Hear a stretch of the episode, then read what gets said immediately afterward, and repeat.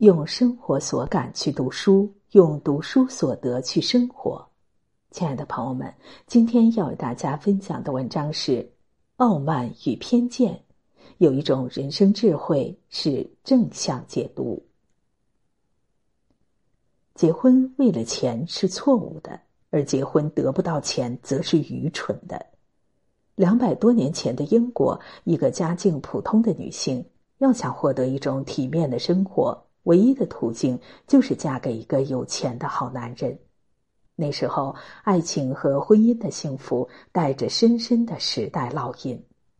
但同样时代背景下，女性们的幸福指数却各不相同。经典著作《傲慢与偏见》里，通过乡绅班纳特一家五姐妹的不同境遇，尤其是大女儿简和二女儿伊丽莎白为人处事的对比。向我们揭示了这样的人生智慧：即使环境无法改变，人们依然可以通过选择自己的思考方式，来让自己变得更幸福。正向解读是凡事往好处想。虽然二女儿伊丽莎白是小说的女主角，但作者却毫不吝啬对姐姐简的偏爱。在作者笔下，简几乎是一个完美的存在。他善良、温柔、沉稳、坦诚。他总是把人往好处想，更不会随意给任何一个人贴上负面的标签。简宽厚的个性和聪明机灵、颇有主见的伊丽莎白形成了鲜明的对比。男主角达西先生评价伊丽莎白：“你的缺陷就是诚心误解别人。”因为容易带着偏见待人处事，伊丽莎白的恋爱和婚姻颇为周折，甚至还差点错失好姻缘。简与伊丽莎白表面上是性格的差异，实际却是价值观的不同。两个人第一次价值观的碰撞，发生在简向伊丽莎白倾诉自己对宾利先生的爱慕之时。简对于宾利先生请他第二支跳舞非常感激，这种感激其实是情感的自然流动，并没有妄自菲薄。但伊丽莎白却否定了简，她说：“他向你献殷勤，你犯不着感激他。你太容易对人产生好感了，你从来看不出别人的短处，在你眼里，天下人都是好的，都很可爱。”我生平从没听见你说过别人的坏话，你这样聪明的人，竟然真会看不出别人的愚蠢与无聊。简真的看不出别人身上的缺点吗？简当然看得出，他只是不说。这其实就是简比伊丽莎白更有智慧的地方。简能够正向解读发生在他身上的所有人和事。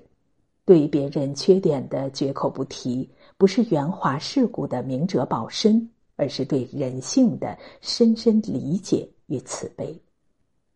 在简的世界里，他懂得没有人是完美的，作为人一定有这样那样的局限性，所以他能够理解母亲焦虑与势力。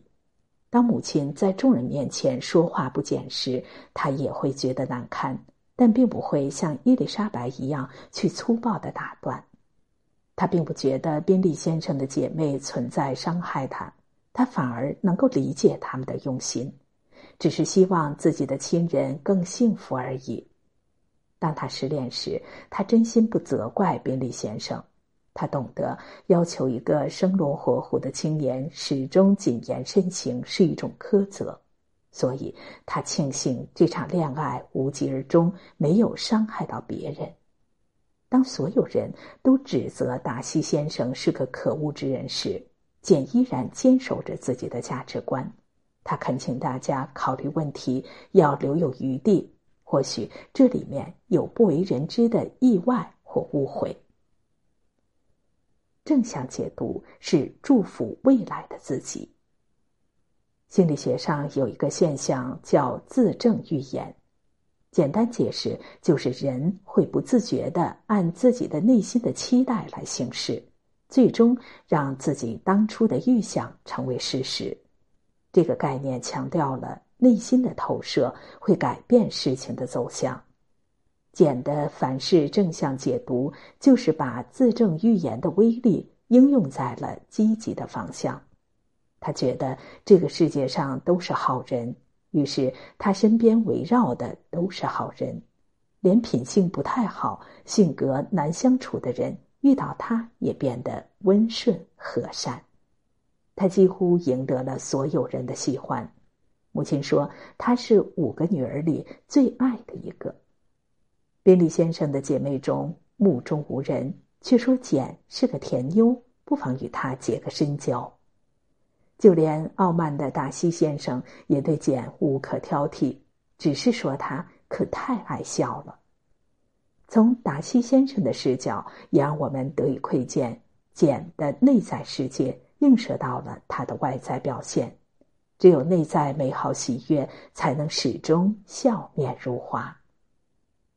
身心灵作家张德芬曾分享过一个案例：他们一起去南极旅行的同伴里，有一个女孩总觉得别人不尊重她。吃饭的时候，如果谁没有认真听她讲话，她就会很受伤，甚至赌气，晚上也不吃了。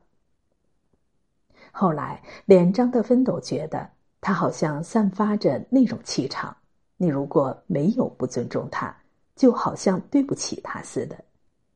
自证语言看似有点玄学，但却在生活中很多方面可以看到。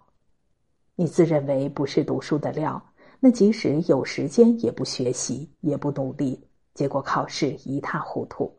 你自己证明了自己，果然不是读书的料。你觉得别人不尊重你，于是你就格外在意别人的言行有没有怠慢你。当你感受到别人的怠慢，你的表情、语气、肢体语言都会表现出不满意，别人就更觉得你不好相处，本能的远离你，你更觉得别人不尊重你了。于是你自己成了别人不尊重自己的推手。你对一个人印象不好，你就会不自觉的挑对方的缺点来看，越看越不顺眼。就像伊丽莎白看达西先生，即使对方做出了改变，你也认为或许是偶然。时间久了，两人反目，于是你对这个人印象不好的预言再次被自己证实。亲爱的朋友们，这篇文章上半部分的内容就为大家介绍到这里。